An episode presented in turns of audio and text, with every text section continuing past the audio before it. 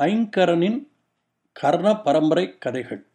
அறுபத்தி ஆறாவது கதை ஒரு நாள் கூத்து. குழந்தைகளே இது ஒரு ஸ்காண்டினேவியா நாட்டு கதை. சதா காலம் மனைவியை திட்டி குற்றம் கண்டுபிடிக்கும் ஒரு கணவனும் அவன் பொறுமைசாலி மனைவியும் தாங்கள் செய்யும் வேலைகளை மாற்றிக்கொள்ள தீர்மானிக்கிறார்கள். அதன்படி மறுநாள் மனைவி வயலில் வேலை செய்ய கிளம்புகிறாள். கணவன் வீட்டு வேலைகள் செய்ய தயாரானான். அன்று என்ன நடந்தது? கதையை கேளுங்கள். ஒரு ஊரில் ஒரு விவசாயி தன் மனைவியுடன் வசித்து வந்தான். அந்த விவசாயி ஒரு முஷுடு கோபக்காரன். மனைவியை எப்பொழுதும் திட்டிக் கொண்டு அவள் செய்யும் வேலைகளில் குற்றம் சொல்லிக் கொண்டிருப்பான். அடிக்கடி மனைவியை பார்த்து ஏ புள்ள நீ சமைக்கிறேங்கிற பேரில் வீட்டில் சும்மா உட்கார்ந்து கொண்டு பொழுதே கழிக்கிறாய். நான் வெளியே போய் வெயிலிலும் மழையிலும் வயலில் கடுமையாக உழைத்து உன்னை காப்பாற்றுகிறேன் என்பான். இது தினசரி அவர்களுக்குள் நடக்கும் ஒரு வழி பேச்சு. பொறுமைசாலியான அவன் மனைவி அவனை எதிர்த்து ஒரு வார்த்தை கூட பேசாமல் மௌனமாக இருப்பாள். பொறுமைக்கும் ஒரு எல்லை உண்டு இல்லையா? ஒரு நாள் அந்த பொறுமைசாலியான மனைவி கணவனை பார்த்து அன்பரே நாம் ஏன் நம்முடைய வேலைகளை மாற்றிக்கொள்ளக்கூடாது? என்றாள். இதை கேட்ட கணவன் மனைவியை பார்த்து நீ என்ன சொல்கிறாய்? கொஞ்சம் விளக்கமாக சொல்லு என்றான். மனுமி சொன்னாள் நாளையிலிருந்து நான் வெளியே சென்று வயலில் உழைக்கிறேன். நீங்கள் வீட்டில் இருந்து கொண்டு வீட்டு வேலைகளை பார்த்து கொண்டு சமையல் செய்யுங்கள் என்றாள்.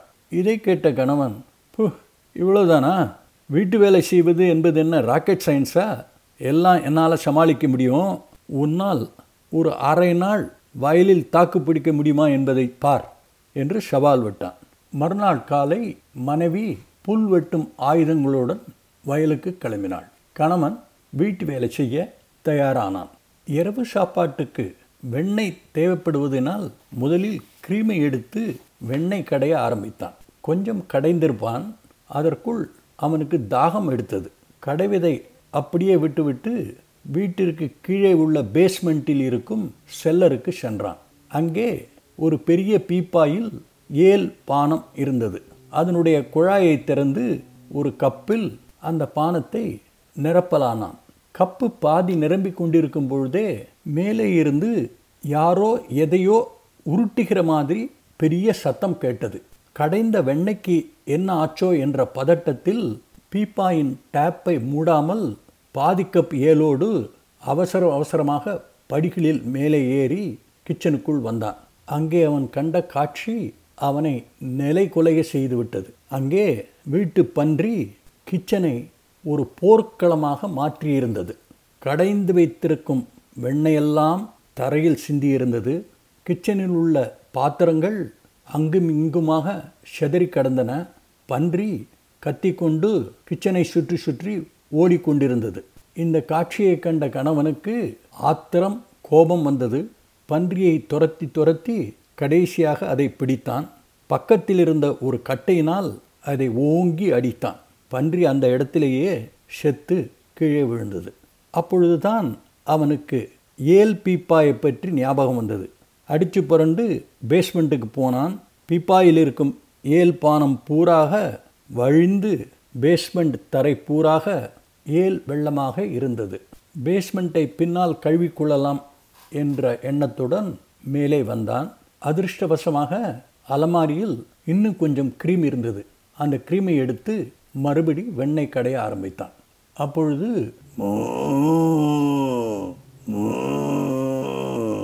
என்று அவனுடைய பசு மாட்டுத் தொழுவத்திலிருந்து கத்திய சத்தம் இவன் காதில் விழுந்தது. அப்பொழுதுதான் அவனுக்கு ஞாபகம் வந்தது.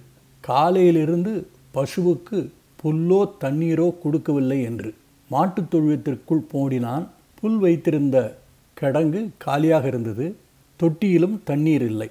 வெளியே கொண்டு போய் மாட்டை மேவிட அவனுக்கு நேரமில்லை. வெயில் அதிகமாக கொண்டிருந்தது. அதிர்ஷ்டவசமாக அவனுடைய வீட்டு கூரை ஒரு சாட் ரூஃப் அதாவது புல்லால் ஆன கூரை. நிறைய புல்களும் வளர்ந்திருந்தன. இவனுடைய வீடும் ஒரு சிறு குன்றுக்கு பக்கத்தில் இருந்தது. ஒரு பலகையை வைத்து மாட்டை கூரை மேல் ஏற்றினால் அதற்கு நல்ல புல் கிடைக்கும் என்று நினைத்தான். அதை மேலே ஏற்றுவதற்கு முன்னால் அதற்கு தண்ணீர் கொடுக்க நிச்சயித்தான். இந்த தடவை கடைந்த வெண்ணெயை வீட்டில் விட்டு வர அவனுக்கு மனசில்லை. அதனால் வெண்ணெய் கடையும் எந்திரத்தையும் கடைந்த வெண்ணெயையும் தன் முதுகில் சுமந்து கொண்டு ஒரு வாளியுடன் கிணற்று பக்கம் சென்றான். வாளியை கிணற்றுக்குள் போட்டு தண்ணீர் எடுக்க முயற்சிக்கும் பொழுது அவன் நன்றாக குனிய வேண்டியிருந்தது. அப்படி குனிந்தவுடன் முதுகில் இருந்த எந்திரமும் வெண்ணையும் கிணற்றுக்குள் விழுந்துவிட்டது. மாட்டிற்கு தண்ணி காட்டிவிட்டு அதை கூரையின் மேல் ஏற்றினான். இரவு சாப்பாடு நேரம் நெருங்கி கொண்டிருந்தது. வெண்ணெய் இல்லை சரி ஓட்ஸ் பாரிச் பண்ணலாம் என்று ஒரு பாத்திரத்தில் தண்ணீர் கொட்டி அதை அடுப்பின் மேல் தொங்கவிட்டான் பிறகு ஓட்ஸை எடுத்து அதை அரைக்க ஆரம்பித்தான். அப்பொழுது திடீரென்று ஐயோ பசு கூரையிலிருந்து விழுந்து கழுத்து காலை உடைத்து கொண்டால் என்ன செய்வது?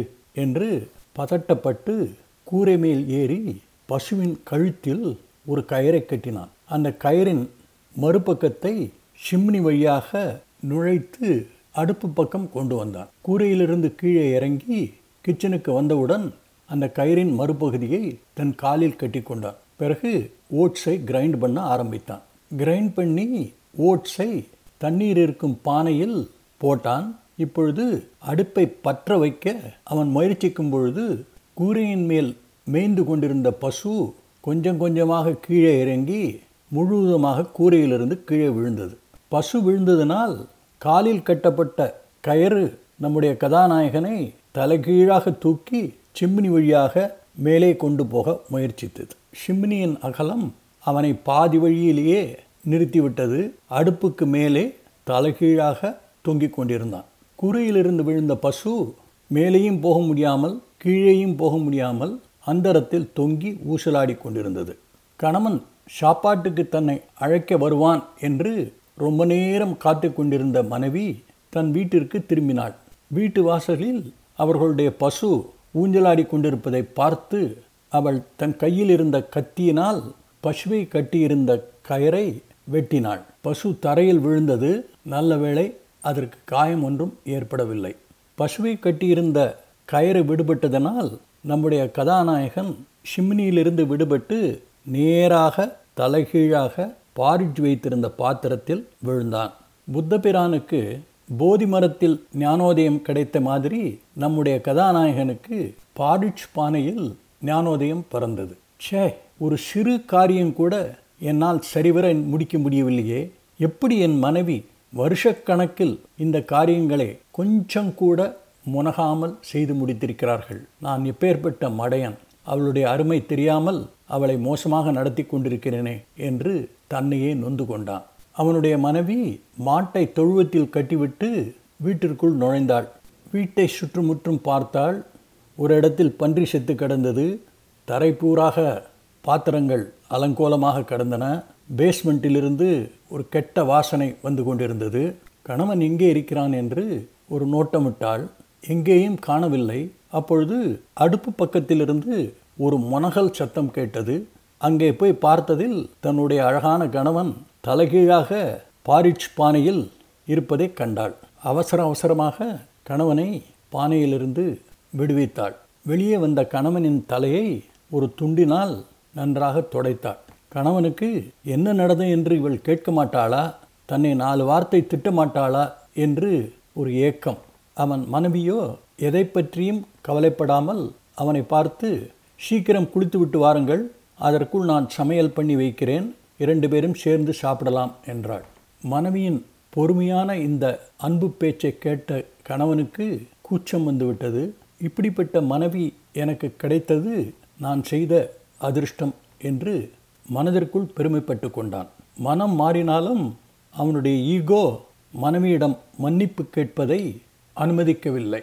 மனைவியை பார்த்து நாளையிலிருந்து நீ வயலுக்கு போக வேண்டாம். வீட்டிலே இரு. நான் வயலுக்கு போய் வருகிறேன் என்று சொன்னான்.